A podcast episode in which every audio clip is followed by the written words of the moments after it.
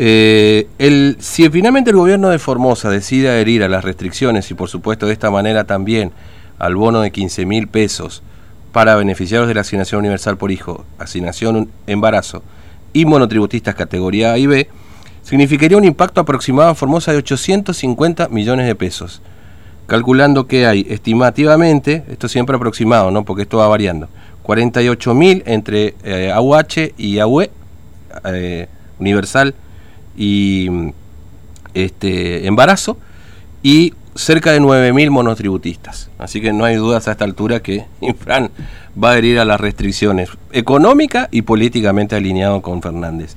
Bueno, está en línea el diputado Mario Arce, lo vamos a saludar. Diputado Arce, ¿cómo le va? Buen día, Fernando lo saluda. Días, Fernando. ¿Cómo va? Saludos al equipo de la radio a la audiencia también. Bueno, gracias por atendernos. Bueno, en primer medida, este, la reacción, por supuesto, al anuncio hecho anoche, porque hay otros anuncios hechos hoy por el presidente, llamativamente, uno no entiende por qué no lo ha hecho anoche si ya lo tenía decidido. Pero básicamente el tema restricciones, ¿no? Este, eh, y cómo lo ha interpretado este, usted a estas medidas, ¿no? Bueno, eh, como decías, eh, por ahí hay cosas que no se entienden, bueno, y eso es producto de la improvisación, por un lado, en el cual podemos encontrar contradicciones dentro del mismo esquema de gobierno, y, y, bueno, y cómo se toma de un momento a otro las decisiones. Decisiones que también podemos decir que son inconsulta porque, eh, por ejemplo, no se han eh, consultado a, determinados sectores, digo, de la oposición, empresarios, eh, determinados gremios, porque este tipo de medidas afectan a sectores. y en ese sentido me parece que como propuesta, este gobierno nacional debería considerar no solamente el aspecto sanitario, mm. sino también otros aspectos que creo que eh, son una problemática en esta situación, como la educación, eh, lo que tiene que ver con la economía, con lo psicológico, con las estadísticas.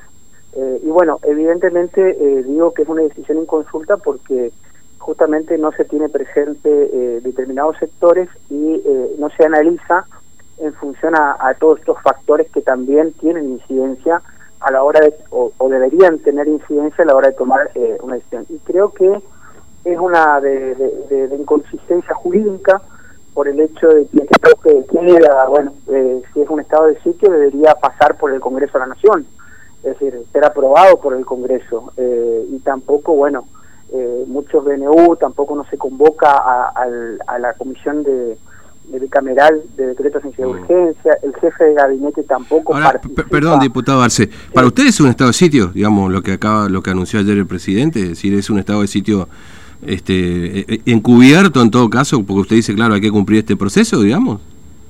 Es una medida que restringe la libertad de los, individuos y, justamente eh, no estamos ante una situación, yo creo que no estamos, pero son medidas que de alguna otra manera se asimilan a ese tipo de, figura jurídica que está establecida en la Constitución Nacional.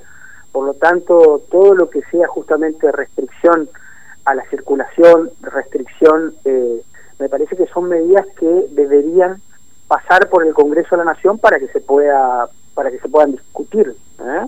Mm. Así que eh, me parece que lo que es el tema jurídico también tiene todo un análisis eh, inclusive puedo agregar, eh, Fernando, en lo que tiene que ver en cuanto a las autonomías de las provincias o autonomía, si, si bien el, el, la decisión o resolución del presidente de la Nación hace referencia al AMBA e invita a las provincias adherirse, eh, podríamos perfectamente señalar de que eh, se podría estar violentando todo lo que tiene que ver con las autonomías de las provincias, teniendo en cuenta que, por ejemplo, o de la ciudad de Buenos Aires, teniendo en cuenta, bueno, que, la policía de la ciudad, por ejemplo, eh, tiene eh, eh, facultades sobre el territorio de la ciudad de Buenos Aires, lo mismo en materia de educación y en materia de salud.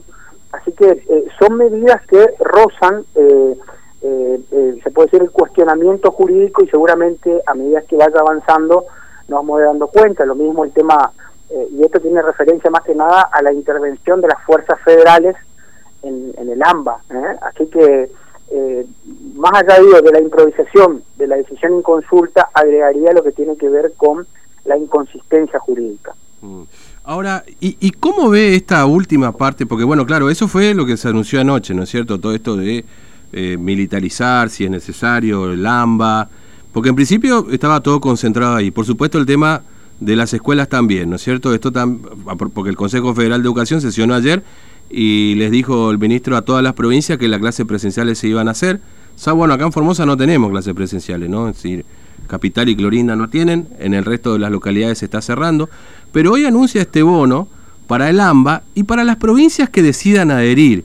Digamos, ¿Cómo lo interpreta usted? Porque ya Santa Fe dijo que no iba a adherir, Corrientes lo dijo creo que también, eh, Córdoba tampoco iba a adherir, ahora me parece que quedan todos un poco con, entre la espada y la pared las provincias para adherir porque es mucha plata la que anda dando vuelta en este bono de 15 mil pesos para para este, monotributistas y beneficiarios de la asignación universal? Bueno, ahí podemos darnos cuenta perfectamente de que es decir, eh, quieren subordinar a las provincias que a lo mejor eh, toman una decisión distinta a la del gobierno nacional, que considera que no es justamente una medida razonable en estos tiempos, se pueden tomar otras medidas. Eh, no es que uno esté en contra de las restricciones, pero digo, eh, es decir, privarlo de, algunos beneficios que son necesarios, es decir, no solamente para las asignaciones, sino también eh, pensar en los monotributistas. Yo me acuerdo en su momento, es decir, y en todo siempre los monotributistas son como discriminados, mm. es decir, en el cual eh, están en una situación de inferioridad, si se puede comparar, por ejemplo, con los trabajadores en relación de dependencia. Bueno, pasó con el impuesto a las ganancias, ahora a través de una decisión me parece importante que tengan un beneficio. Ahora, privar a las provincias, bueno, me parece que, no tiene ningún tipo de sustento. Y hablaba recién Fernando de la educación, mm. me parece que es todo un tema en el cual evidentemente eh, no es una prioridad para este gobierno eh, justamente eh, garantizar el acceso a una educación de calidad. En vez de garantizar, como es cierto, como decías, la presencialidad, en Formosa, fíjate que hay, hay intentos de algunos colegios, no justamente que dependen del, del Estado, sino que de, privados, de, de, alguna otra manera de empezar una presencialidad, o fueron intentos, eh, y, y, bueno, pero evidentemente el Estado provincial no tiene voluntad política en, ni siquiera en, buscar alternativas, en buscar protocolos, por lo tanto, eh, estaría mal que la provincia de Formosa eh, intente aplicar a rajatabla eh, este decreto nacional, porque la situación de Formosa es otra. Es decir, quizás las fuerzas eh, federales a nivel nacional sea más importante en las zonas de frontera, como por ejemplo Clorinda, que tiene 40 kilómetros de frontera, y todos sabemos que sí hace falta que la provincia de Formosa gestione que se garantice para evitar justamente el, el traslado de personas de un país a otro, por ejemplo. ¿eh? Quizás Formosa tenga como prioridad que la ciudad de Clorinda eh, se tenga que instalar un hospital modular porque hace falta médico, porque hace falta más prestaciones médicas para garantizar todo lo que tiene que ver la prevención, la atención del COVID en la segunda ciudad más importante en población de la provincia de Formosa. Hacen falta eh, de cinco ambulancias que tienen Clorinda de traslado, hace, dos nada más trasladan pacientes COVID. Bueno, eh, evidentemente hace falta más ambulancia para poder trasladar a la ciudad de Formosa para que sean atendidos y el traslado sea adecuado, digo, como ejemplo. Entonces, la situación de Formosa es distinta al AMBA y yo creo que sería un error del gobierno provincial aplicar a rajatabla este decreto nacional, más allá de los cuestionamientos y las observaciones que tiene, eh, eh, como señalaba recién, en cuanto a la mm. improvisación, la decisión, la inconsistencia jurídica, y más allá también de que evidentemente para este gobierno la educación no es una prioridad, lastimosamente. Es decir, evidentemente queremos, o este gobierno quiere tener más ciudadanos que, eh, que no tengan acceso a la educación, me parece eso lamentable. Es decir, eh, Formosa ya hace rato veníamos, eh, si bien nosotros veníamos reclamando el inicio de la presencialidad con protocolos, con respeto, pero evidentemente nunca hubo intención de la provincia en avanzar en ello. Mm. Eh, Ahora, ¿usted no tiene duda de que, perdón, este diputado Arce, ¿usted no tiene duda de que Infran va a adherir a estas restricciones? Y esto significará, por supuesto, cerrar a las 19, takeaway otra vez para el sector gastronómico, que fue de alguna manera el que... Porque hay un efecto Formosa también a nivel nacional, digamos, las imágenes que ocurrieron acá al principio del mes de marzo, con el llamamiento a la fase 1 y esa, esa este, eh, rebelión, de alguna manera condicionaron también las medidas que empieza a tomar el presidente, él y otros gobernadores, eh, entre algunas otras cuestiones, por supuesto, también, ¿no es cierto? Es decir, usted no tiene duda de que si se va a ir acá y esto ya es darle, no sé, un golpe este, a, un sector privado que ya viene muy atacado por, por el gobierno. Bueno, yo creo que el gobierno provincial tiene una posibilidad de reivindicarse con el formoseño, con el ciudadano, con el comerciante, con el emprendedor, con el laburante. Me parece que eh, eh, yo trato de no hacer ningún tipo de eh, especulación política si se adhiere o no. Yo creo que es una oportunidad, lo, lo, lo, trato de verlo así, porque es decir, hay que reconocer también, y vos fijate Fernando, que el gobierno provincial, eh, la campaña justamente de ataque es eh, la justicia nos ordenó, bueno, pero justamente el Poder Judicial es una eh, es un es un es un poder independiente al Poder Ejecutivo. Y le ha dicho Formosa que ha violado la Constitución Nacional, por eso es decir, fue un error de imponer restricciones para ingresar a la provincia de Formosa. Fue un error de la provincia de Formosa de, eh, imponer esos centros de aislamiento, es decir, eh, y violentar las actividades esenciales. Entonces digo, es decir, no es que eh, ellos sí tuvieron razón, evidentemente fueron políticas erradas que tienen que reconocer, que violaron la Constitución Nacional, es decir, que la justicia le puso un límite.